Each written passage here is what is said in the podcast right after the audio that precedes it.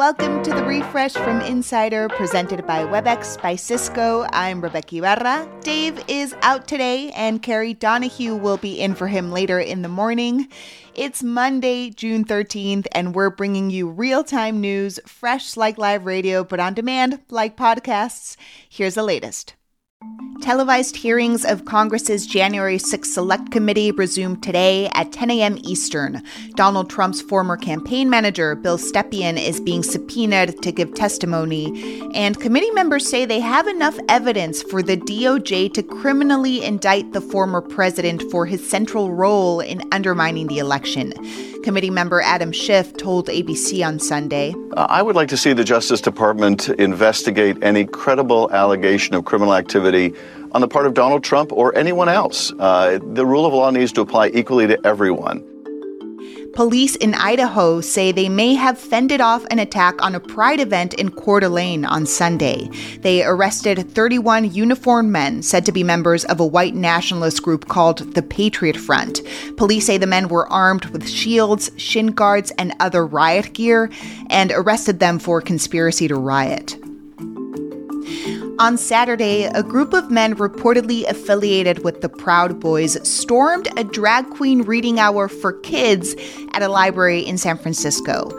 Insider's weekend news editor Katia Tubman says that according to the drag queen, the group wore AK 47 t shirts and yelled homophobic slurs and totally freaked out the kids. The Alameda County Sheriff's Office announced it's investigating the incident as a possible hate crime. Now, of course, in such contentious and partisan times. This was no isolated event. Uh, we had Florida Governor Ron DeSantis last week uh, said that he was considering using child protective services to investigate parents who bring their children to see drag performances. Meanwhile, a Texas state rep proposed a ban on children watching drag shows, and he is just numbered among several other Republicans who've suggested the same thing. Has Google created a sentient AI? One engineer says yes, and he's been put on leave after coming forward with his claims. The Washington Post broke this story. Blake Lemoine had been working on an AI chatbot called LaMDA. These language models can read trillions of words to mimic human speech in real time, and their conversations convinced the engineer LaMDA had a soul. But Google says its software is not even close to achieving consciousness. What does Jennifer Hudson now have in common with Audrey Hepburn, Rita Moreno, and Whoopi Goldberg? Well, they're all EGOTs, people who've won an Emmy, Grammy, Oscar, and a Tony Award. Hudson helped produce A Strange Loop, and the play won Best New Musical on Sunday. Here's Hudson at the Tonys CBS broadcast. This brilliant, funny masterpiece exposes the heart and soul of a young artist struggling with his desires, identity, and instincts he both loves and hates. We'd love to hear from you with any thoughts you have about the show. Write us at the refresh at insider.com. Coming up, we're going to take a look at LIV Golf, the Saudi backed league that's causing a lot of controversy. The changing world of hybrid work offers new possibilities. WebEx enables them with an open platform and many integrated partners like Envoy, Tandem, and Miro. Powerful partnerships power hybrid work. Visit apphub.webex.com. WebEx, working for everyone. I'm not usually into golf, but I am into juicy stories, and there's a new league that's been making news for all the wrong reasons. It's called LIV Golf. It's backed by the Saudi Arabian government, and it held its first ever tournament over the weekend. Charles Schwartzel took the big prize. Four million dollars for Charles Schwartzel, who has been magnificent here in Hertfordshire. Insider's Tyler Lauletta has been following this new league closely. Tyler, what is this new LIV Golf League and why is it so controversial? So, LIV Golf is kind of a breakaway league from the PGA Tour that is attempting to kind of redefine what the top tier of professional golf looks like. It's controversial because it takes a lot of money to start any professional sports league, especially if you're trying to start a golf league. Mm-hmm. And the money that is backing this is coming from the Saudi Arabia Sovereign Wealth Fund. And that brings with it a lot of issues, political issues that golfers aren't totally prepared to respond to a lot of the times.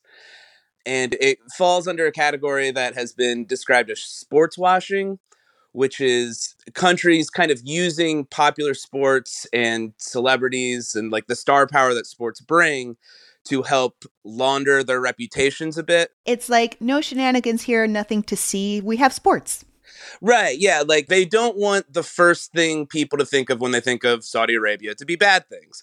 They'd prefer for you to think about how cool it is to watch Phil Mickelson golf. And so they pay Phil Mickelson $200 million to make sure that he golfs for their league. So the PGA so far has suspended 17 players for their participation in the LIV tournament. Right. So who who's making the switch? A new golf league doesn't work unless you have the stars, right?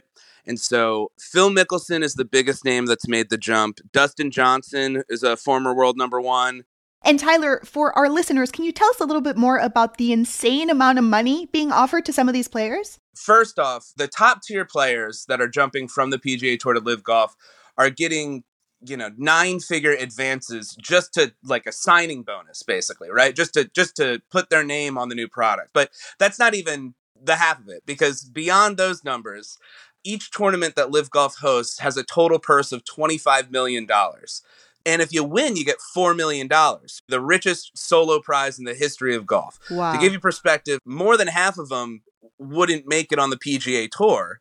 So you're playing a weaker field with more money at stake. So the appeal to the guys playing is pretty obvious. Other than the money, has anything else shocked you reporting this story?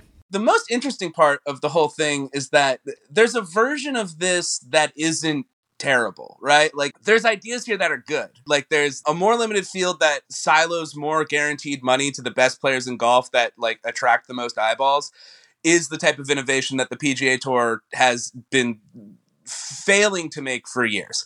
You could see a more fun version kind of taking fruit if it wasn't coming from such a problematic place to begin with. Hmm. What do you think the greater implications, though, of this league and its potential success are? I think the biggest implication right now is that for the past hundred years, basically, if you wanted to watch the best golfers in the world, you watch the PGA Tour. But especially two or three years from now, it's not hard to imagine like basically the top tier of golf split in two. And like any sport, the point is to bring the best together to compete against each other, right? That's what makes the best product. That's what's most exciting for fans, and that's what gives us the truest test of golf. So, maybe for people who don't follow golf closely, why should they care about this? The interesting thing happening here, I'd say, is there's a lot of people throwing a lot of money around at big ideas. And I think that's something that kind of transcends sports. They're trying to will something into existence through an endless supply of cash. And, you know, you can buy a lot of things, but you can't buy legacy and you can't buy legitimacy, but you can get like pretty close. And I think this is like an interesting test study in building something from nothing out of sheer force of will and deep pockets and seeing what comes out the other side. You know, like cuz cuz how far are they going to take it? And is this the future of golf? And if it's the future of golf, then what else could it be the future of? Tyler, thanks so much for chatting with me. Oh, thanks for having me. Tyler Lauletta is a sports reporter at Insider. Make sure to follow The Refresh from Insider on Apple Podcasts, Spotify, or wherever you listen to podcasts. And please leave a rating and review. It helps other people discover the show. You can also just tell your smart speaker to play The Refresh from Insider podcast.